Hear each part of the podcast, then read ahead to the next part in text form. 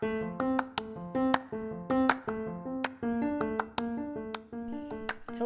it's been a while. Thanks for your patience, everyone.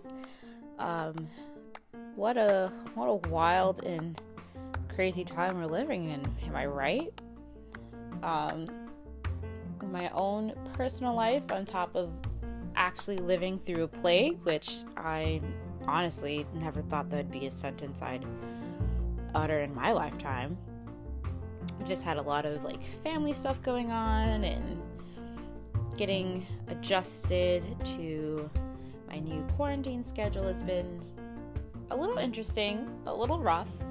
Um, so I know that we've been kind of slacking on putting out content, but slowly finding a new normal. And so hopefully we can bring you some relatable content. Uh, in in happier updates, I have a new co-host. Ah! Sorry, guys. I have a new co-host. She's a little uh, more clumsy than the last one. Her name is Freya. Um, so if you hear a little jingle or my mic suddenly gets a little wonky, it's because she's decided to snuffle in it. Um, or knock it over altogether. Freya's a dog, by the way. Um, yeah, you know, uh, little rusty, feeling a little rusty, getting back into the swing of things. Um, so let's dive into what you really came to talk to hear about. Uh, this week, the audio is going to be super rough. Uh, my apologies. We'll fix that. Um, this week, we're going to focus on uh, a great meal, super simple one pot meal, feeds a ton of people, freezes very easily, is delicious the longer it sits. That's right, folks. It's time for the stew.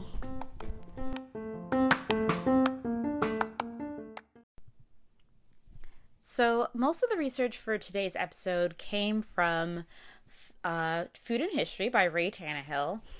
Um, honestly, it's a wonderful, short, comprehensive volume um, of different food types and their place in history and how they've really shaped humanity. And it's fantastic. It's a great starting off point for a lot of foods. I used it in the bread episode. Um, but in the terms of stews, it was almost the only place that I could get really a comprehensive um, amount of information. And I stumbled upon it really by pure chance. Uh, my favorite, co- one of my favorite coffee shops, um, has a lending library or like a give, take a book, leave a book situation. So I had dropped some books off saw this, saw that it was food, saw that it was history, was like, that's perfect. And honestly, it has quickly become one of my favorite resources.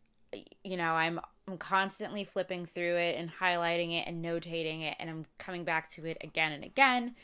Um, if you are looking for a book to add to your quarantine list, I highly recommend it. Um, beautiful writing, uh, wonderful illustrations. You know, I can't cannot recommend it enough. So, what is a stew? Um, I've seen various definitions across the place. My favorite was uh, two or more ingredients boiled in a liquid, which could honestly just be soup. I think for myself, I consider a stew essentially a thick soup like a split pea soup i i guess in my book by my definition would constitute a stew um so i kind of let that definition guide my research and by that definition we've literally been eating stew or soup since the beginning of time um the first stews were mostly seafood based um more like a soup than a stew intended to be clams and different kinds of mollusks that you could boil um, in their own shells. Um, as we hadn't yet invented cooker, cookware or cookery. Then later, as uh, we developed different methods of boiling, one is very similar to the southern, um, a southern technique for barbecue, which was to dig a large pit in the ground, line it with rocks, um, seal it with um, smaller rocks, you know, make sure it's really airtight that it will hold water, fill it with water, and then drop boiling rock, uh, drop hot rocks into it so that the water would come to a boil. It's not clear exactly how you would manipulate the rocks from the fire into the pit that you had dug. Um, maybe a couple of sticks and rolling it, but once you got the water boiling, you could drop in different bits of seafood or meat, um, and have a have a soup. And then as you know, we progressed to hunting larger and larger animals, we moved towards um, the predecessor of haggis, which was to take cuts of meat from an animal that had a stomach or a set of intestines that lent well to um, boiling to to be boiled or to provide a, a, a what's that word? It starts with a V. You put stuff in a vessel. Sorry, guys, it's late. That provided a vessel to really allow hunters to be able to to cook on the go, and it was nice because you didn't have to worry about lugging around a huge pot or you know making sure that you can carry. Really, you didn't have to carry anything.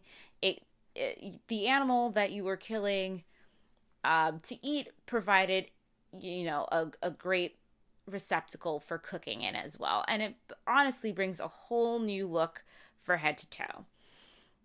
And so, uh, an early stew or an early haggis, depending on how you want to look at it, was a little bit of the blood of an animal, a little bit of the entrails, cuts of meat, boiled in this in the stomach or part of the intestines, and then eaten. Obviously, you would eat the stew. Sorry. um, so that fed a lot of people. It was it was a huge meal, and typically it um it was only prepared. And this is unclear as to what group of people this information is talking about. Just said early humanity. But typically, um, this was only a meal prepared by um, hunters that were traveling through another tribe or group of people's land. And they would do it as a thank you for hosting us, thank you for allowing us to stay with you. Please, you, you know, enjoy this feast. Um, around the same time, uh, in Asia, different kinds of boiling uh, techniques, I guess, uh, were coming about simultaneously. Um, bamboo was hollowed out, sealed at one end with clay, filled with meat scraps and liquid, and then sealed at the the other end, and then placed in a fire, allowed it to bring to boil, and the soup was um, created in that way. Many Native Americans, um, most notably the Adobe peoples, um, according to Miss Tannahill, um, would build in a stone cauldron into the hearth of the home. And, you know, soups, stews, all of the cooking was done in that cauldron. The downside to this wonderful pot of food, um, sorry, household pot, is that it was not easily moved. Um, anytime you moved to a new location, you had to carve out a new one. Um, and so it was quite heavy.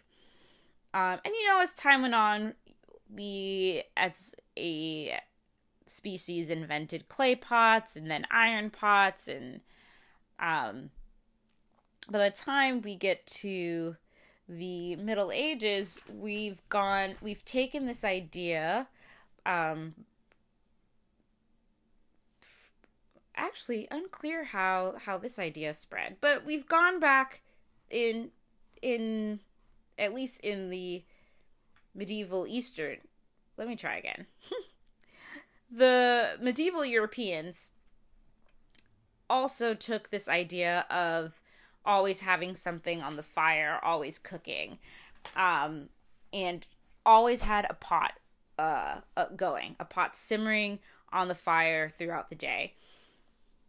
And as as meat was caught or hunted or fished, um, it would be dropped into the pot with whatever scraps of vegetables you might have. Uh, and you know, as time went on, it might have thickened into what we would call a stew. And it's not any particular recipe, it was honestly just whatever meat was on hand.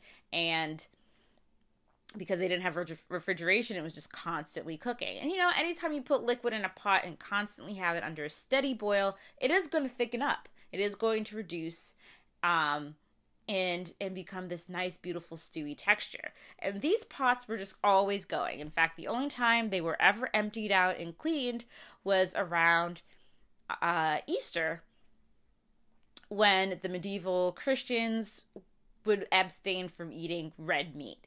So they would clean the pots out, um, start it over with a new liquid and new seasonings, and only boil fish for that week. And, you know, after Easter, they wouldn't then clean it out and add meat, they would just add meat on top of that. So you would go from like a seafood stew and then slowly transition back into a rabbit or a deer stew or whatever meat would be caught and brought in. And this was something really only for well to do households. The common people would have also had a similar kind of pot. Uh, but it would definitely have been something way more watery, more vegetable based, not as heavily meat based as they simply could not afford it um, or did not have the time to catch it. Or if they did have meat, it was, you know, much smaller game uh, rabbits, moles, uh, small rodents. Um, and so stews continue on. Uh, we we come out of the medieval age and move into the late 1400s. Which honestly, I think that is the same.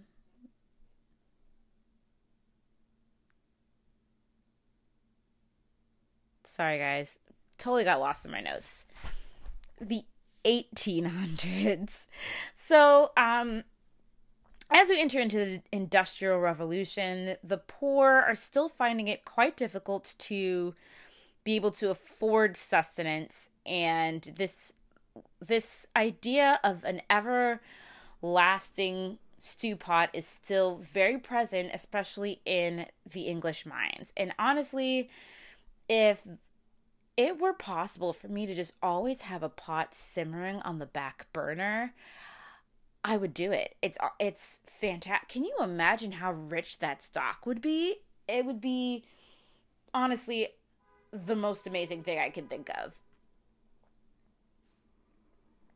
So, poor industrial workers, you know, weren't really eating richly, um, didn't have a lot of meat in their diets, but they did have a roast or a stew on Sundays. This was often for a lot of very very poor families the only time they would get this much protein in a meal. And that that roast or that stew could be drawn out to last throughout the week and led to the invention of many other kinds of recipes to kind of disguise that roast or that stew as it got you know more gross towards the end end of the week there including Bubble and Squeak, which we're not going to go into much here, but hopefully um, we'll be able to have an episode um, dedicated to repurposing foods and leftovers um, because it is it's honestly a beautiful way of transforming something that you don't think is quite edible and really breathing new life into old food. Um, this this stew moved from being mostly a, a poor man's stew into really uh, a, sorry, a poor man's food into being part of this elaborate uh five to six course meal as um, French cuisine took over.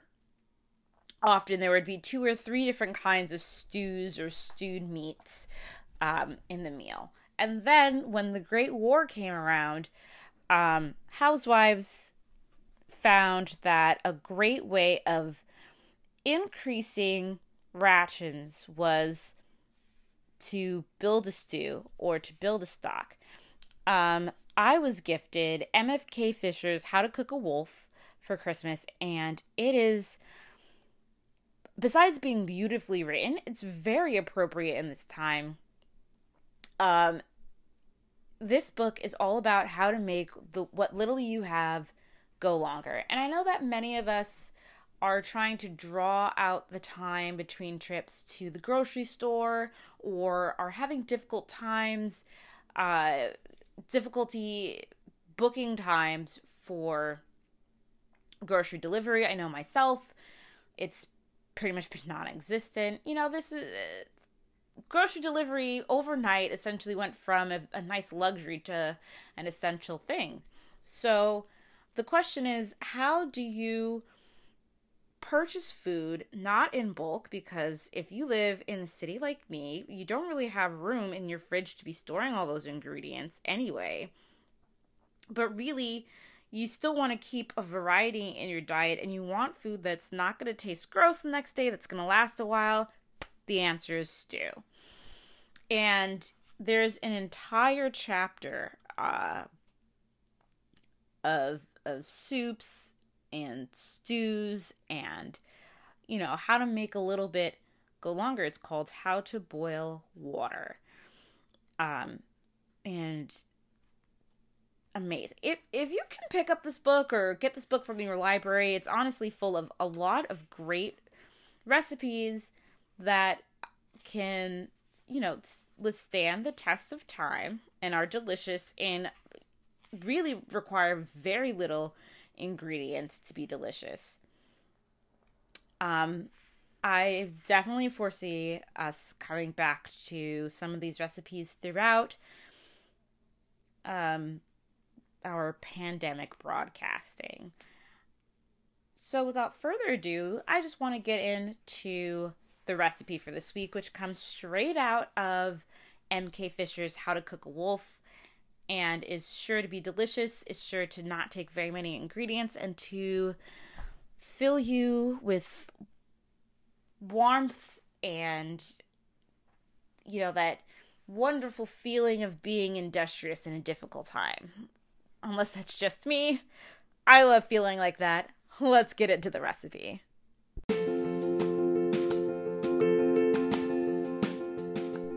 The recipe for this week is a basic minestrone soup. In introducing the soup, MFK Fisher writes Always, though, it is a thick, unsophisticated soup, heartwarming and soul staying, full of aromatic vegetables and well bound at the last with good cheese. This soup is an economical one, partly because it is even better the second or third day than it was the first, and what may have seemed a rather long cooking time really averages but a few minutes for each serving. Onions, garlic, potatoes, and young cabbage are almost always in the markets or in your own vegetable bins, and any other vegetables in season may be added with impunity. The recipe goes as such half a pound bacon or salt pork or fat ham, 1 small onion chopped, 1 stalk chopped celery, 1 handful chopped parsley. If you cannot a- obtain uh, fresh parsley in this time, just a good shake of dried parsley. MFK Fisher would not fault you at all. 2 cups of tomatoes peeled, 1 teaspoon of fresh basilico which is optimal, optional but nice, she notes. 1 teaspoon of oregano, also optional, and 1 teaspoon of sweet basil. Again, optional, but nice. Soften onion in heated meat fat, add celery, parsley, and herbs, and stir for 10 minutes to make a glaze, adding a little water if necessary to keep from sticking. Add the tomato, stirring constantly and taking care not to burn. Stir in two or three quarts of water. Add a little mace if you like it. I believe that uh, is referring to red pepper, a blend of paprika and um, chili pepper. Put in at least the first five of the following vegetables through the fine grinder of the vegetable chopper, or cut them the um, vegetable chopper, meaning the food processor, or cut them not too finely. Let them simmer until tender and mash them well with a potato masher before you add any pasta. These are the vegetables two large onions, one potato, skin and all, one or two cloves of garlic, one half small cabbage, three carrots, six stalks of celery, some spinach, she says just a big handful, and some green beans, just a big handful. If you can't find cabbage or carrots or carrots or celery or any one of these greens, honestly, this this soup is mostly just about vegetables. Get any vegetable that you think might taste good in the soup together and put it in. Bring the whole thing slowly to a boil and let simmer until the vegetables are very tender. Add some pasta 20 minutes before serving if you like. Not until the next day if you plan to use the minestrone more than once. Churn the soup ferociously and serve over thin toasted bread or not but always with a good ample bowl of grated dried cheese to sprinkle upon each serving, as the pleased human who eats it may desire. If you do not add the cheese and you do not add the pasta, you can also portion the soup and it will freeze rather nicely.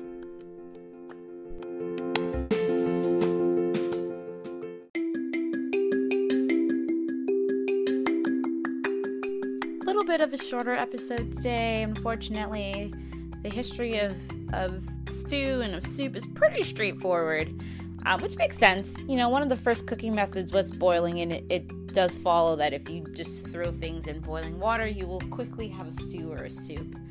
Um, next week, hoping to perhaps have a guest on and dive into something a little bit more complicated, but equally delicious.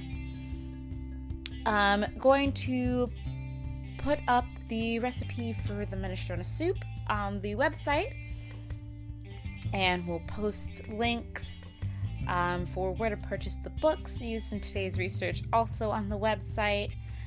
Um, follow us on Instagram at uh, Blunder Kitchen for lovely pics of just stew in general. Um, like us on or uh sorry like us on any of your you know wherever you listen to us give us give us a review.